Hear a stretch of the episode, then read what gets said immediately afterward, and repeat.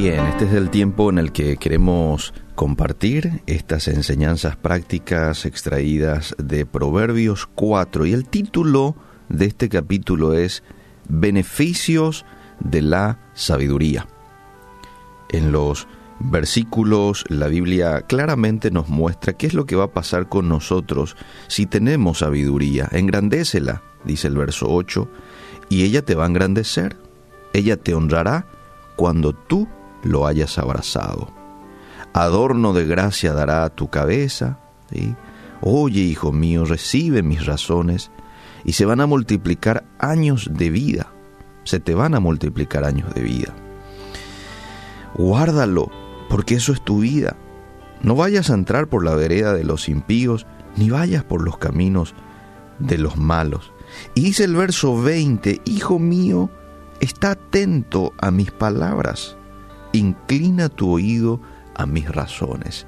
Y este es el primer consejo que quiero darte desde Proverbios 4, recordar las enseñanzas de la Biblia. Qué importante es este punto, porque cuando yo me tomo el tiempo de estudiar la Biblia, de escudriñar, de conocer los principios, de memorizar la Biblia, voy a saber cuál es la voluntad de Dios ante una situación determinada.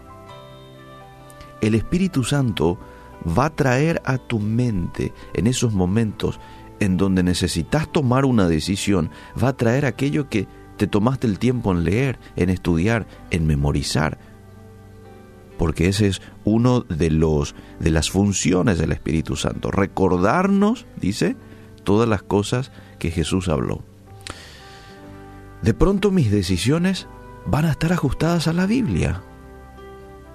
Ya no voy a tomar decisiones imprudentes, impulsadas por mis deseos, sino que voy a tomar de acuerdo a el principio bíblico.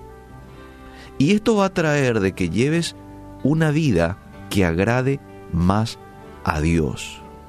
Y esto va a traer como resultado, fíjate cómo es toda una cadena.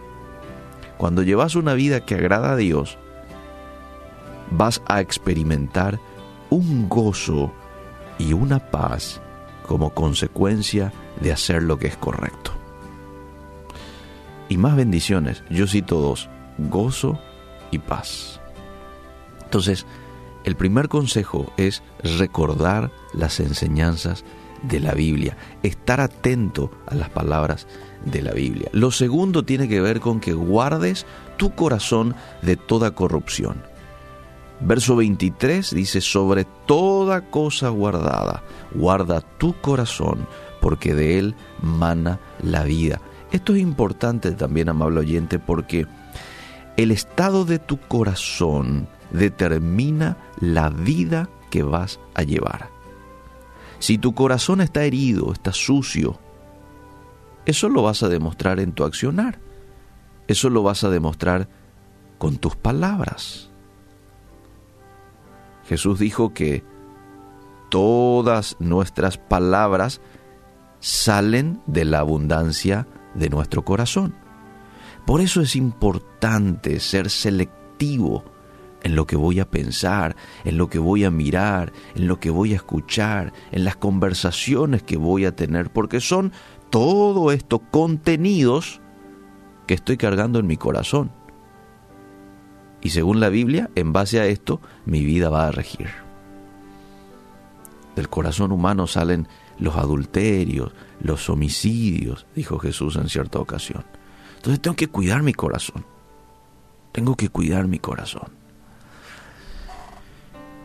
El tercer consejo que quiero compartir contigo es mantener el cuerpo físico en máximas condiciones, valga la redundancia, físicas y morales. De esto me hablan los versos 25 al 27. Y dice, tus ojos miren lo recto, diríjanse tus párpados hacia lo que tienes delante, examina la senda de tus pies. Mira qué importante esto. Y todos tus caminos sean rectos. Quiero relacionarlo con Primera de Corintios 6, 19. ¿Qué dice el apóstol Pablo en este pasaje, ¿o ignoráis que vuestro cuerpo es templo del Espíritu Santo, el cual está en vosotros, el cual tenéis de Dios, y que no sois vuestros? Cuando yo recibo a Jesús en mi corazón, mi cuerpo, mi espíritu, le pertenece a Dios. Eso dice un poquitito más abajo eh, ese capítulo de Primera de Corintios 6. Entonces, mi cuerpo y mi espíritu le pertenece a Dios, yo debo mantener en máximas condiciones mi cuerpo físico, mi cuerpo eh, y, mi estado espiritual. Eh, entonces, este es el tercer consejo. Voy rápidamente al cuarto consejo que tiene que ver con ser selectivos a la hora de escoger quiénes van a ser mis amistades. El verso 26 dice, examina la senda de tus pies. Observate, examinate y todos tus caminos sean rectos. Muy importante, porque hay que entender de que el ser humano es un ser extremadamente influenciable. Yo estoy influenciando a muchísima gente con lo que digo, con la manera en que me comporto. Y mucha gente está influenciando, para bien o para mal, a mí también. Por eso el versículo 26 te dice, examina la senda de tus pies y todos tus caminos sean rectos.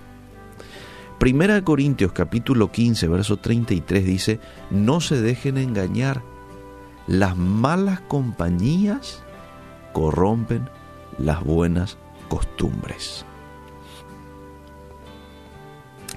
Y un versículo más de Proverbios 13:20. El que anda con sabios, ¿qué va a ser? Sabio. Sabio será, mas el que se junta con necios será quebrantado. Que Dios nos ayude a poder escoger sabiamente los amigos que van a estar a mi lado, a tu lado. Mantener el cuerpo físico en máximas condiciones físicas y morales guardar tu corazón de toda corrupción. Decirle hoy a Dios, Señor, guarda mi corazón el día de hoy. Guarda de malas conversaciones, guarda de cosas que no, no debo de mirar, guarda mi mente, Señor, de pensar cosas que no debo pensar, ¿sí? Y hace también vos tu parte.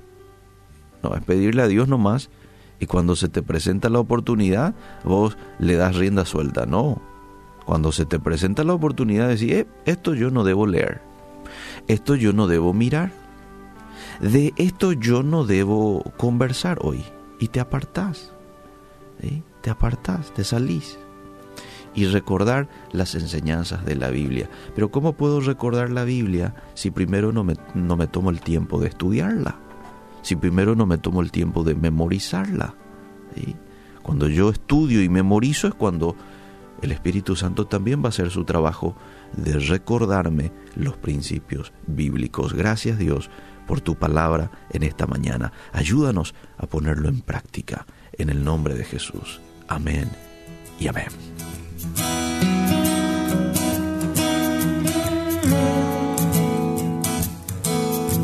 you.